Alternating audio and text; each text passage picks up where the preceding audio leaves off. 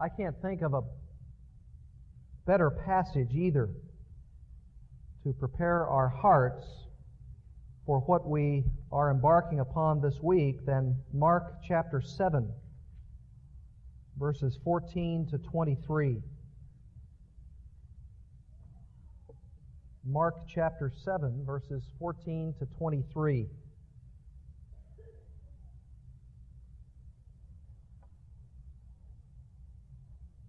Every person in the world, I suppose, if given the opportunity, is prone to take the clear teaching of God's Word and turn it into an external form of rules keeping. Even those who disdain Christianity look at the standards of conduct within the church and presume that it is simply a list of do's and don'ts. How many people have you talk to outside of Christianity who assume that Christianity is simply a, lo- a list of do's and don'ts, of rights and wrongs. And if you do the rights and if you stay away from the wrongs, you're a Christian. Well, that is so very, very common. If you obey the list of do's, you're in the favor of God. If you stay away from the don'ts, then surely God accepts you.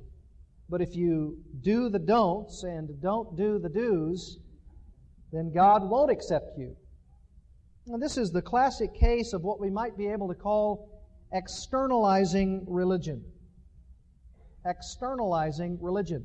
Simply having that which is outside of us, the do's and don'ts, in such a way that we assume, as others assume when they look at us, that all is well. When really the issue of Christianity is always the issue of the heart. So many of us are tempted to think that as long as I'm performing my duties on the outside, then everything must be going okay on the inside. As long as I keep the recognized traditions of the church on the outside, then certainly God is pleased with me on the inside. And it is to this very, very common thinking that Jesus himself dealt with the religious crowd of his own day here in Mark chapter 7, beginning in verse 14. You follow along as I read. After he called the crowd to him again, he began, began saying to them, Listen to me, all of you, and understand. There is nothing outside the man which can defile him, if it goes into him. But the, thing which, but the things which proceed out of the man are what defile the man. If anyone has ears to hear, let him hear. When he had left the crowd and entered the house, his disciples questioned him about the parable.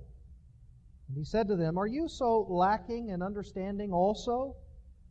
Do you not understand that whatever goes into the man from outside cannot defile him?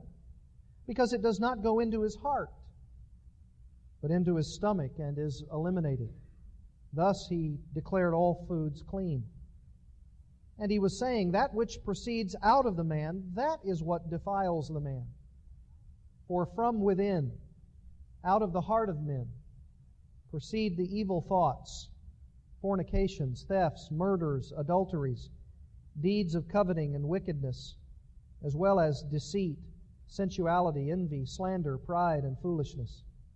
All these evil things proceed from within and defile the man. You remember last week we spoke about the nature of tradition. Specifically, how tradition tends to externalize religion, only emphasizing that which is on the outside. It really turns Christianity upside down, bypassing the real matters of the heart and replacing the clear teaching of God's Word with the commandments of men. And I mentioned to you last Lord's Day that the scribes and the Pharisees had really done this to an art form. They had taken their own tradition, the tradition of washing their hands before a meal, and among other things, they began to make it a focal point of God's acceptance of them, of a person who was attempting to be holy. And they had really, because of these externalizings of religion, they had really left the heart matter out of the process. And the heart was no longer the focal point of their acceptance before God. It was either traditionalism on the one hand or hypocrisy on the other. And Jesus castigated them many, many times for this. He would say to them, You are involved in the externals of religion, but you don't have the heart of the matter. Or he would say, You do appear to be doing those things on the outside, but inside, you're really not doing them at all. Not from the heart, at least. As I thought about that this week, I was reminded of the times that my family and I are engaged in family worship, and we have been talking about Pilgrim, of Pilgrim's Progress. How many of you have read Pilgrim's Progress by John Bunyan? It's a wonderful, wonderful uh, allegory of the Christian life. And you know that pilgrim, or Christian as he's also known, is a man who is on a journey. He's on a journey in the Christian life, and of course, all of the things that befall him in the Christian life are described in this allegory. And as I was thinking about traditionalism, formalism, and hypocrisy, and what Jesus does to teach us these things, I thought of one of the points on Pilgrim's journey that he talks about that is so very applicable. He begins to say this uh, just after beginning on the narrow way, that is, beginning on Christianity's path. And he meets up with two fellows. He says, He spied two men come tumbling over the wall on the left side of the narrow way. In other words, they were coming into Christianity in a false way. They didn't want to come on the narrow path.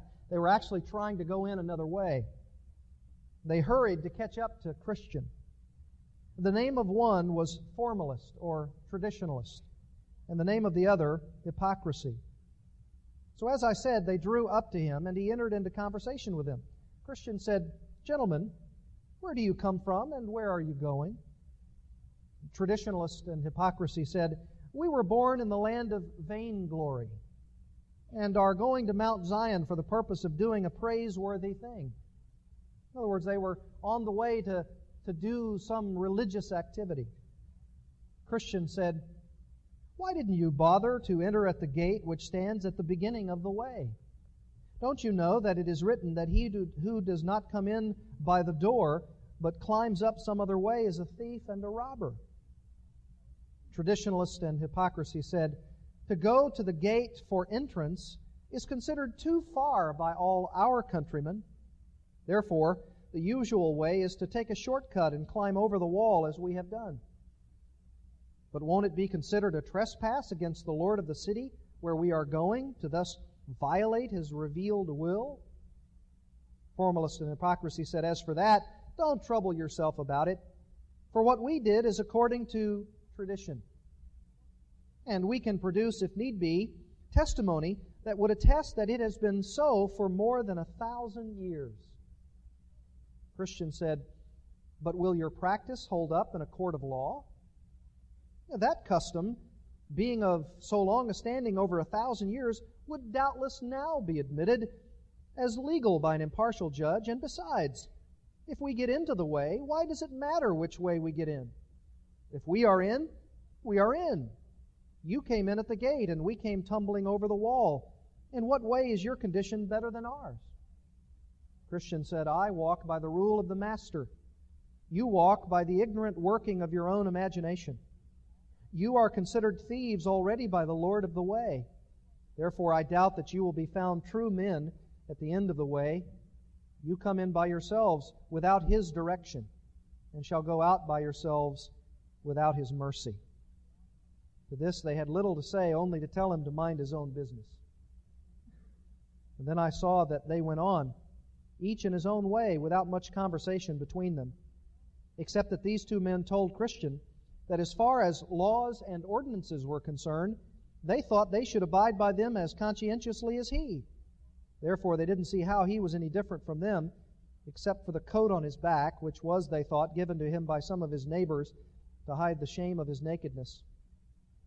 Christian said, You will not be saved by laws and ordinances or tradition. since you did not come in by the door. And as for this coat on my back, it was given me by the Lord of the place where I am going. And that, as you say, to cover my nakedness. And I take it as a token of his kindness to me, for I had nothing but rags before. And besides, I comfort myself with this thought as I travel. Surely, I think, when I come to the gate of the city, the Lord will know me, since I have his coat on my back, a coat he gave me freely in the day that he stripped me of my rags. He goes on to talk about their continuing journey together as they walked. And at one particular point, it says, They all went on till they came to the foot of the hill difficulty, at the bottom of which was a spring. There were also in the same place two other paths besides that which came straight from the gate. One turned to the left, and the other to the right at the bottom of the hill. But the narrow path went right up the hill, and it was called Difficulty. The other two, they came to the foot of the hill. But when they saw that the hill was steep, and that there were two other ways to go, and figuring that on the other side of the hill these two paths would meet up with the one Christian had taken, they decided to take those paths.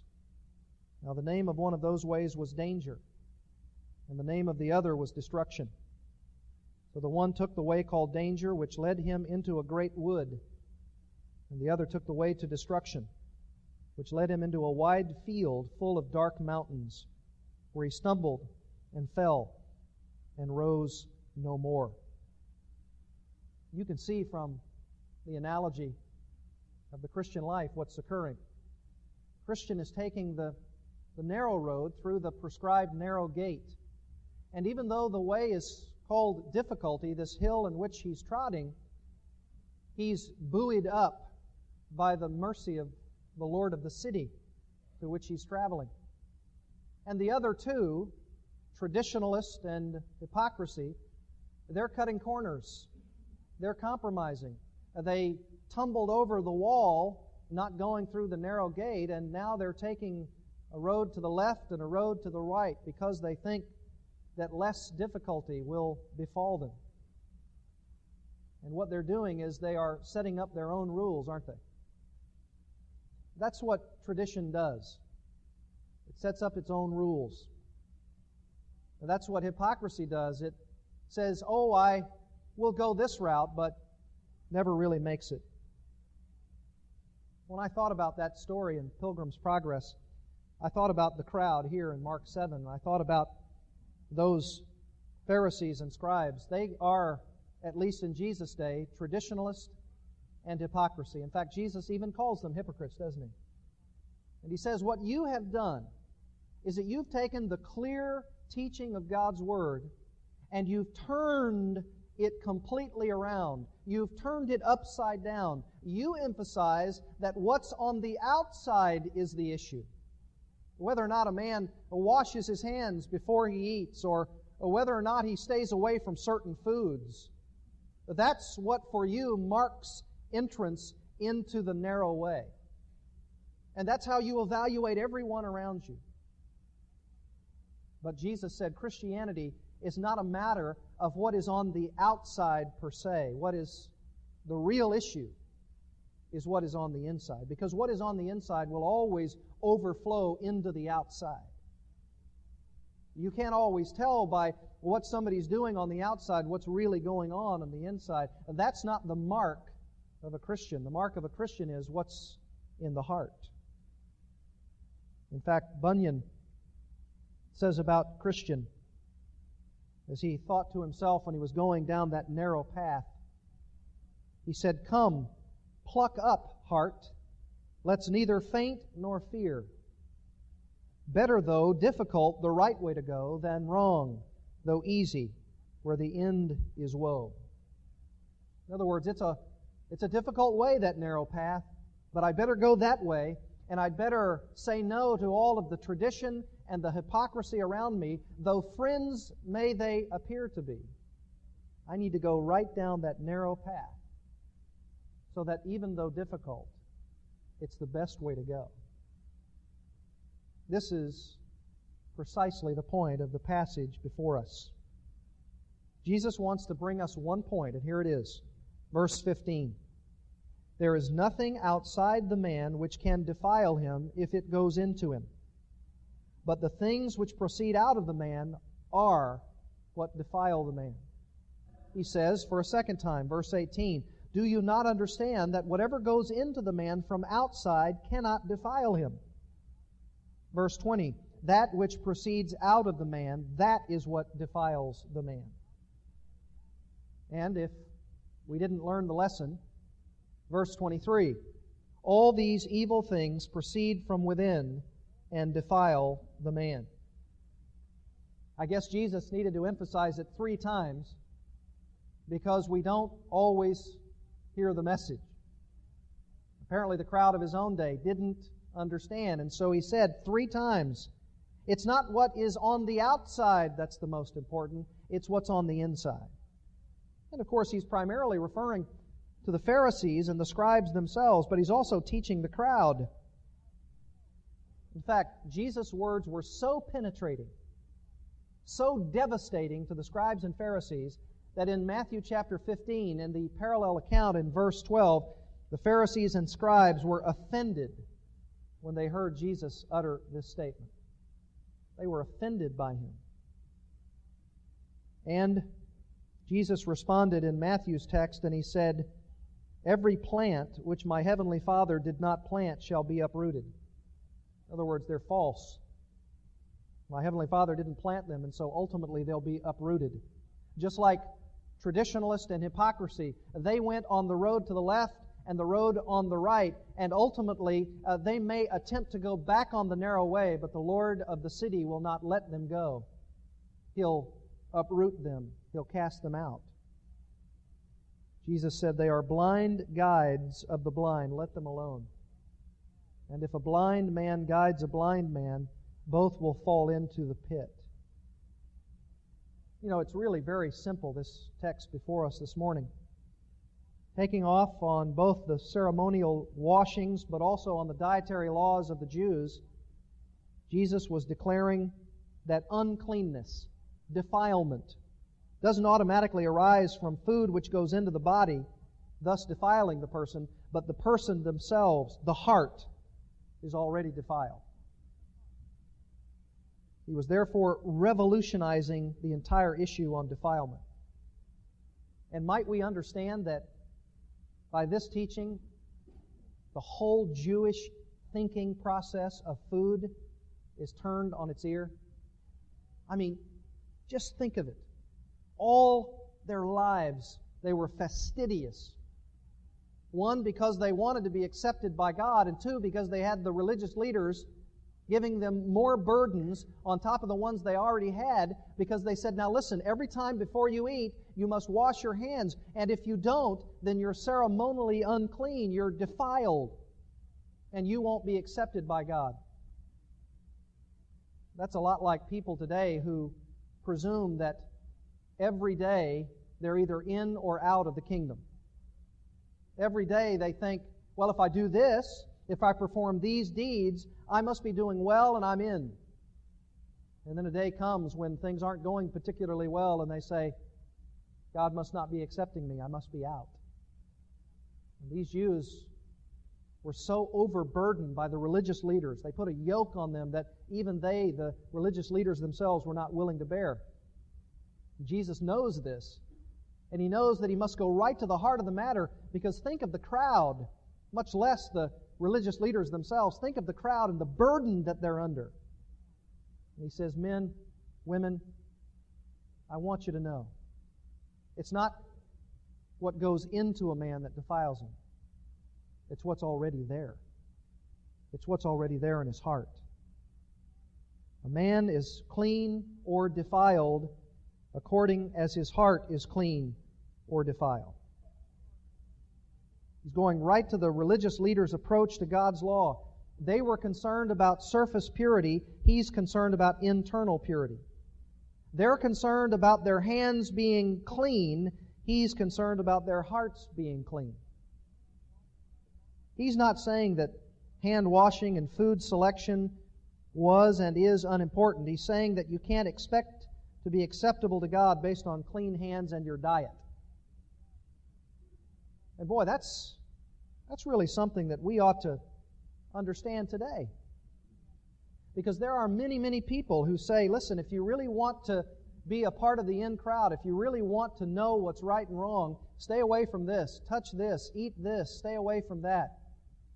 Rules, regulations, rituals.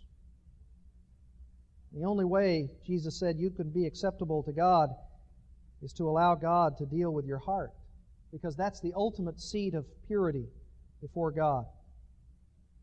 And he really explains that clearly when he says, after going into the house and beginning the process of teaching the disciples themselves, notice what he says in verse 19.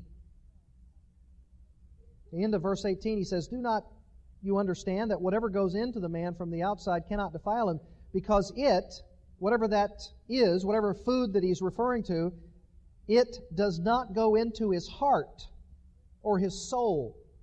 The soul or the heart in Jewish thinking was their process of thought and analyzing. He says this issue of food, it doesn't go into his heart, it doesn't go into his soul, but into his stomach and is eliminated goes into the latrine. He's really saying that, listen, food is for the body. Food is just something that you do, it's just a biological process. It's, it's not something inherently spiritual or moral or ethical. It's just a process whereby we receive nourishment. There was even a, a saying at this time food for the body and the body for food. It's just a biological process. Jesus is saying, listen, you eat food because you want to gain nourishment, and that's good. But notice this food's not going to do anything for you spiritually. It's not going to connote anything for you in terms of your moral, upstanding behavior. It's not going to do anything for you ethically. It just goes into the stomach, is eliminated, and that's it. It's gone. It served its purpose. You were nourished, and that was it. You continue living, growing, becoming stronger. That's it. That's all it is. In Mark's little parenthetical phrase there, thus he declared all foods clean. This is incredible teaching.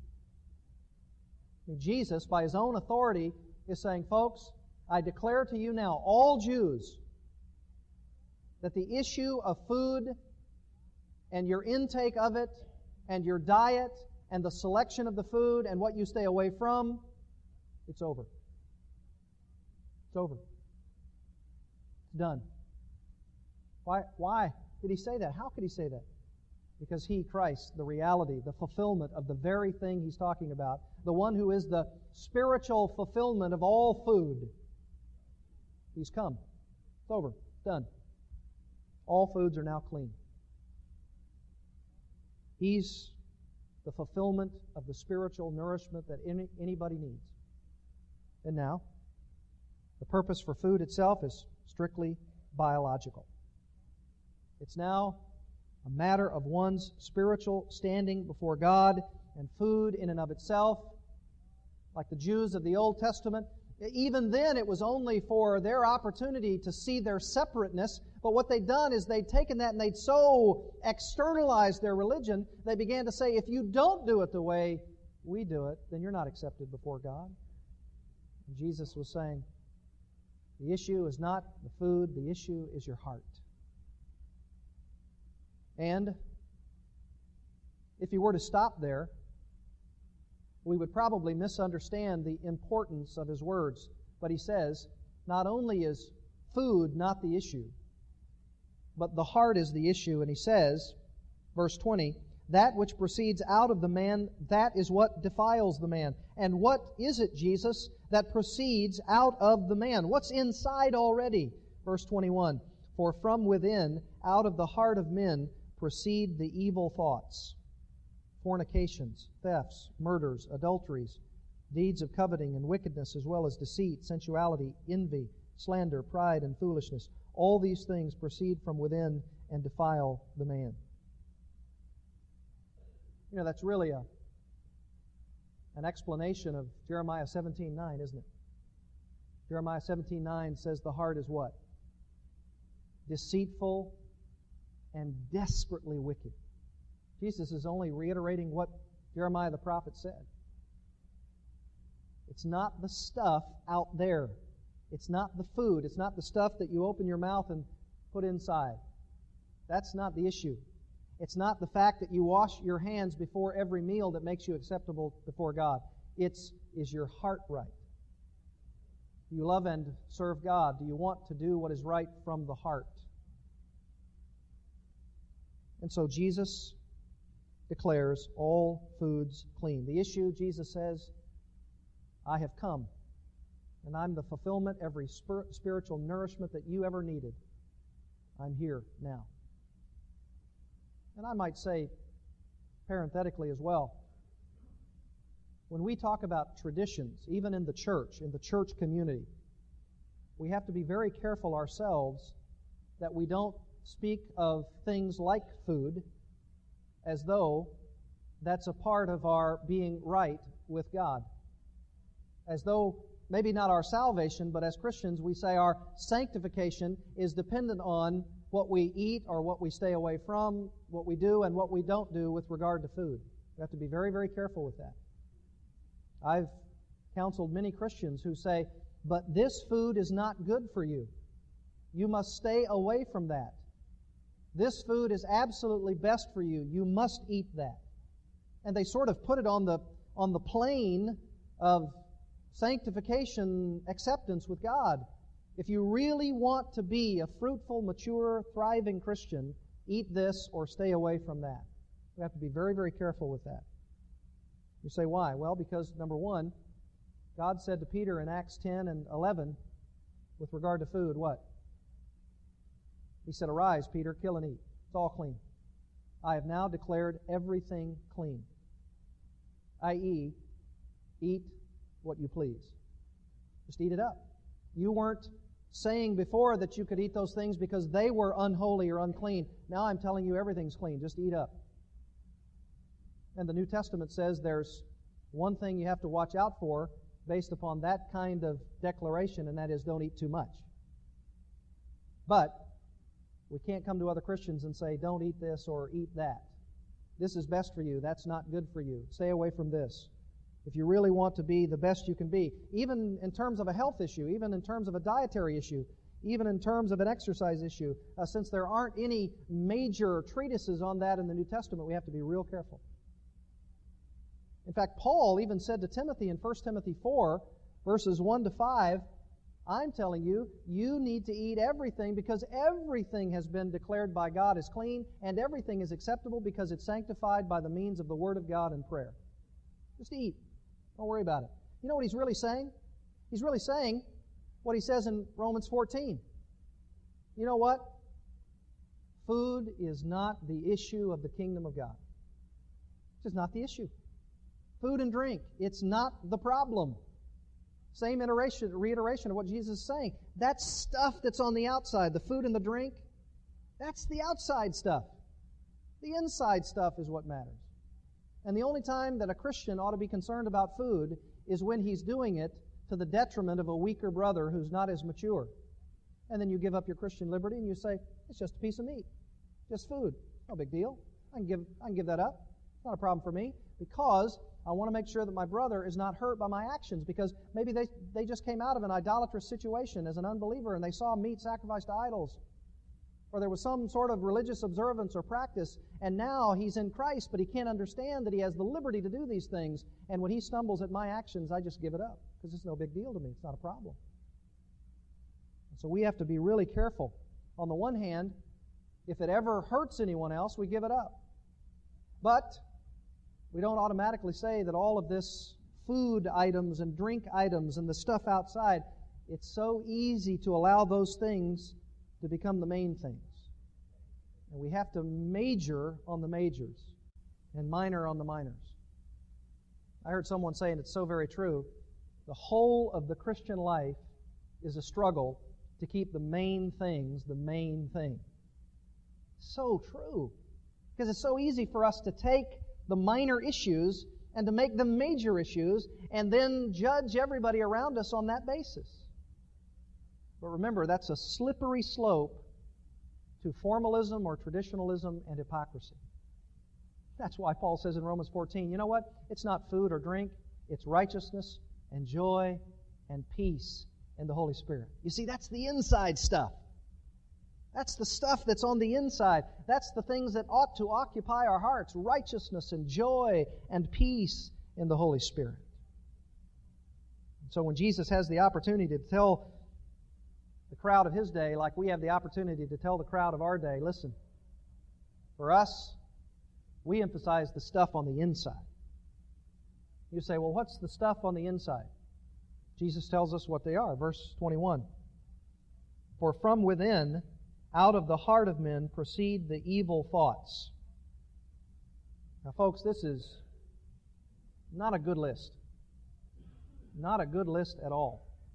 And I guess there's a temptation in part on every preacher who says, now, if I exposit this list, am I in danger of emptying the place? But you know what? This is as much a part of the Word of God as anything else. And this is true. And this is teaching from Jesus Christ Himself. And this is what He tells us that we need to know in terms of what the inside stuff is all about.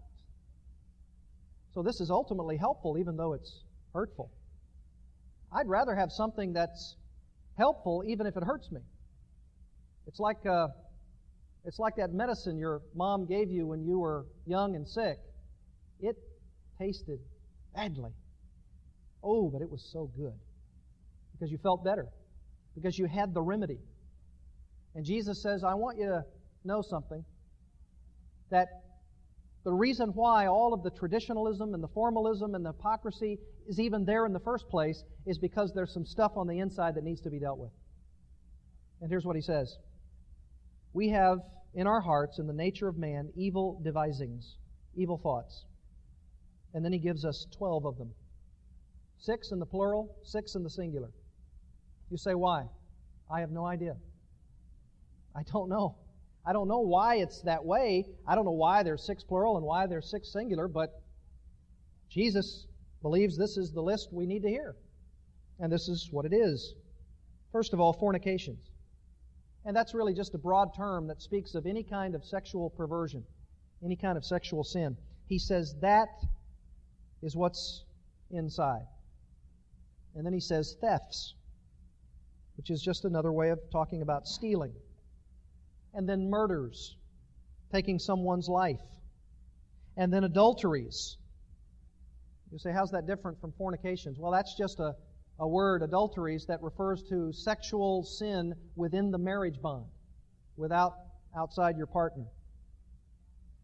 And then deeds of coveting and wickedness. Coveting, that's an inner craving for more of what you don't have and have no right to have if it is to be gotten by wicked means.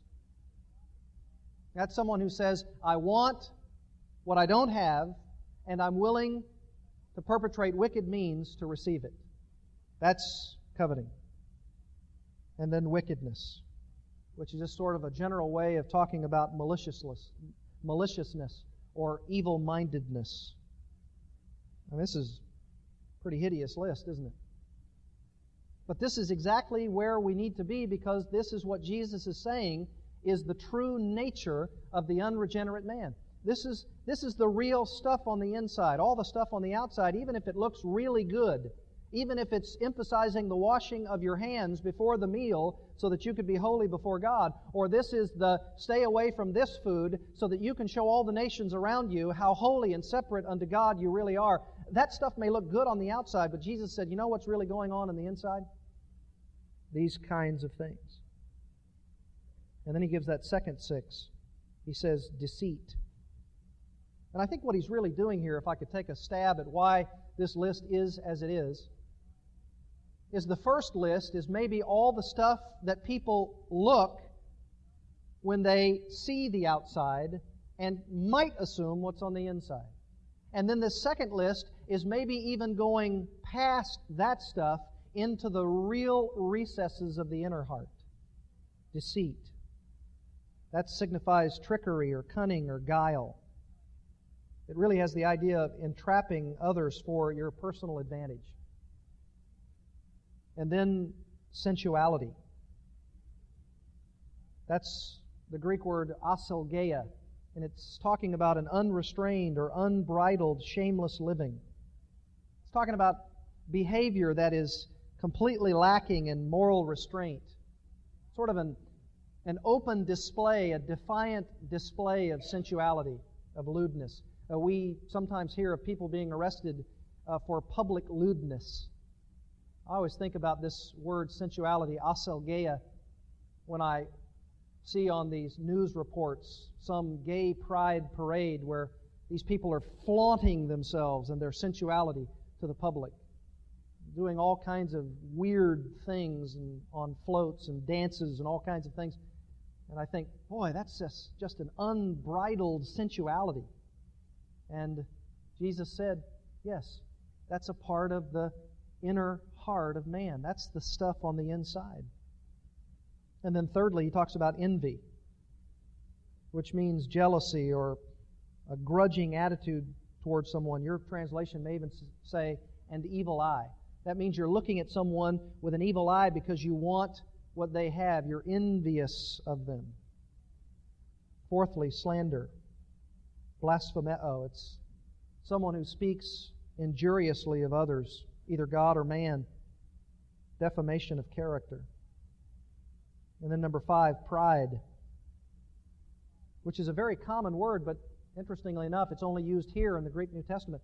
And it's really someone who has a haughtiness and ostentatiousness and arrogance, someone who looks at others with insolent pride, sort of this pride unmitigated, just flaunting.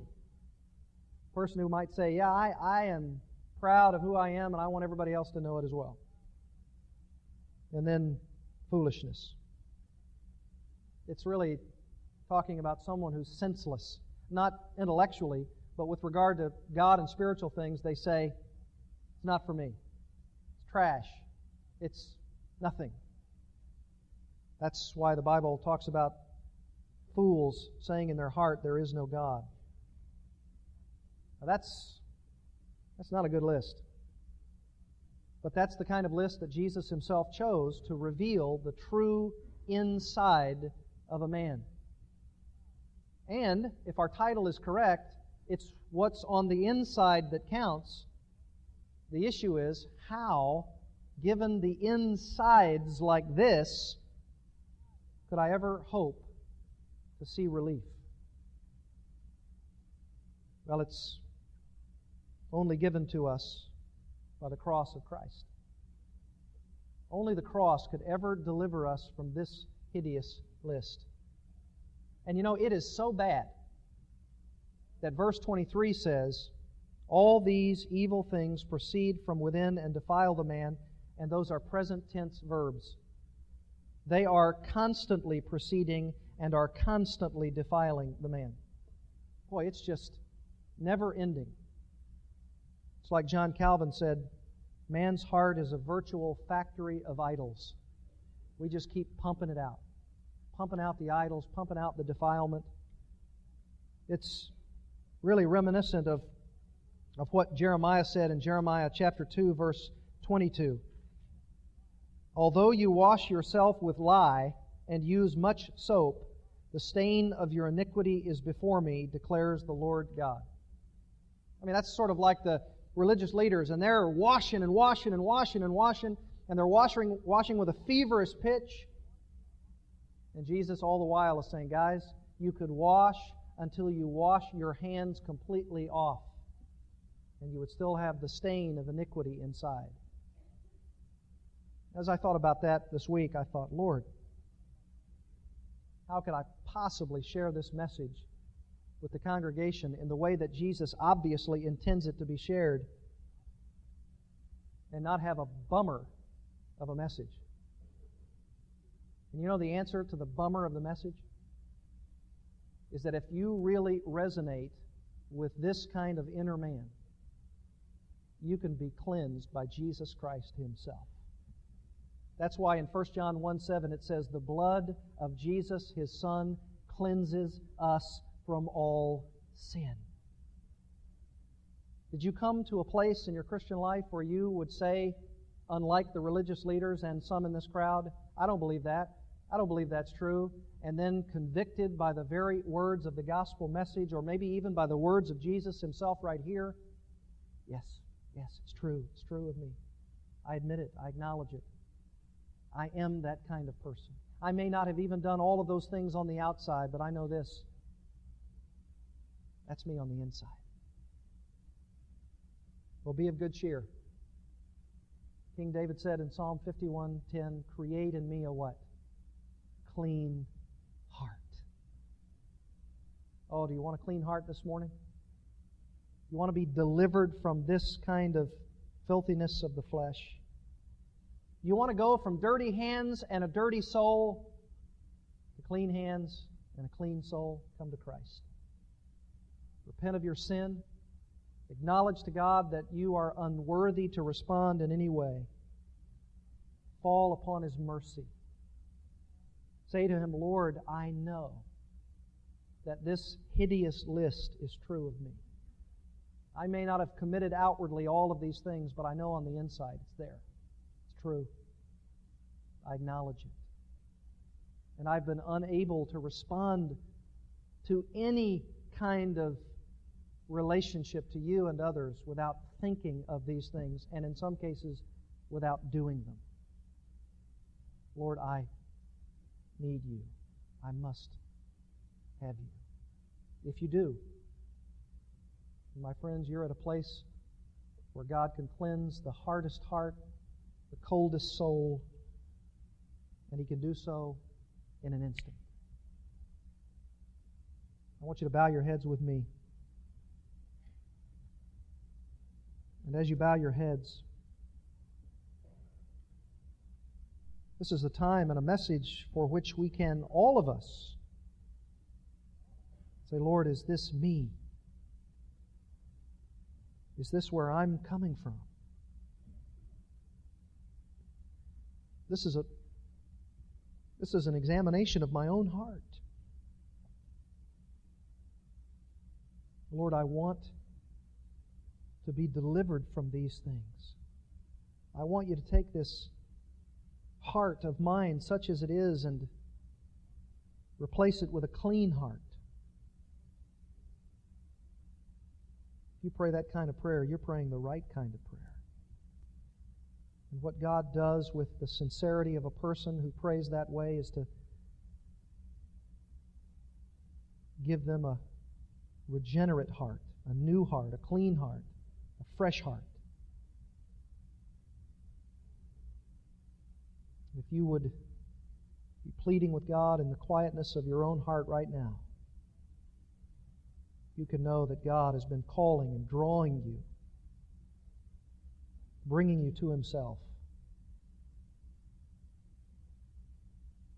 And even though your heart can be cleansed, and even though it's going to be new to you, it's not going to be totally new because you're going to continue on the hill of difficulty. But as you do, for the first time in your life, you will have the resources of the Word of God and the Spirit of God and the people of God for the first time in your life. And you can gain victory by the Spirit's power and by the diligent application of the Word. Oh, I pray that you would come to Christ. Come to Him. And if you do, you give evidence that He, in fact, has sought you out, and He is coming to you. For those of you who are genuine believers, you believe that about yourself, you have an assurance that you know Christ. I pray for you that as you, the pilgrim, continue on the narrow way, you can know that the tradition and the hypocrisy and the formalism and the burden of the do's and the don'ts can be lifted from you when you emphasize what's on the inside. It's what's on the inside that counts. All of us are entrapped at times with attempting to live by someone else's standard and not by the standard of the Word of God. And we become embroiled in controversy and tension and relational difficulties because we're doing everything we can at a frenetic pace to comply with everyone else's sanctification standard. When really what we need is replacing the traditions of men with the commandments of God. May we do so because to begin the Christian life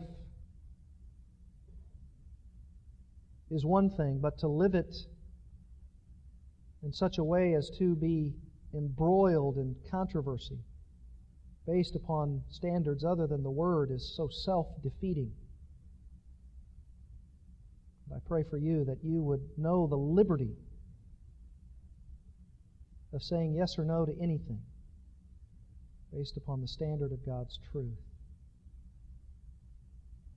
Father, I pray for believer and unbeliever alike that you would minister to them based on the power of your word. Thank you for giving us this day.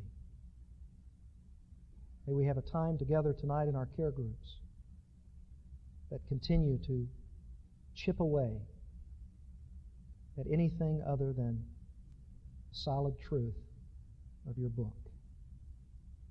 In Jesus' name we pray. Amen.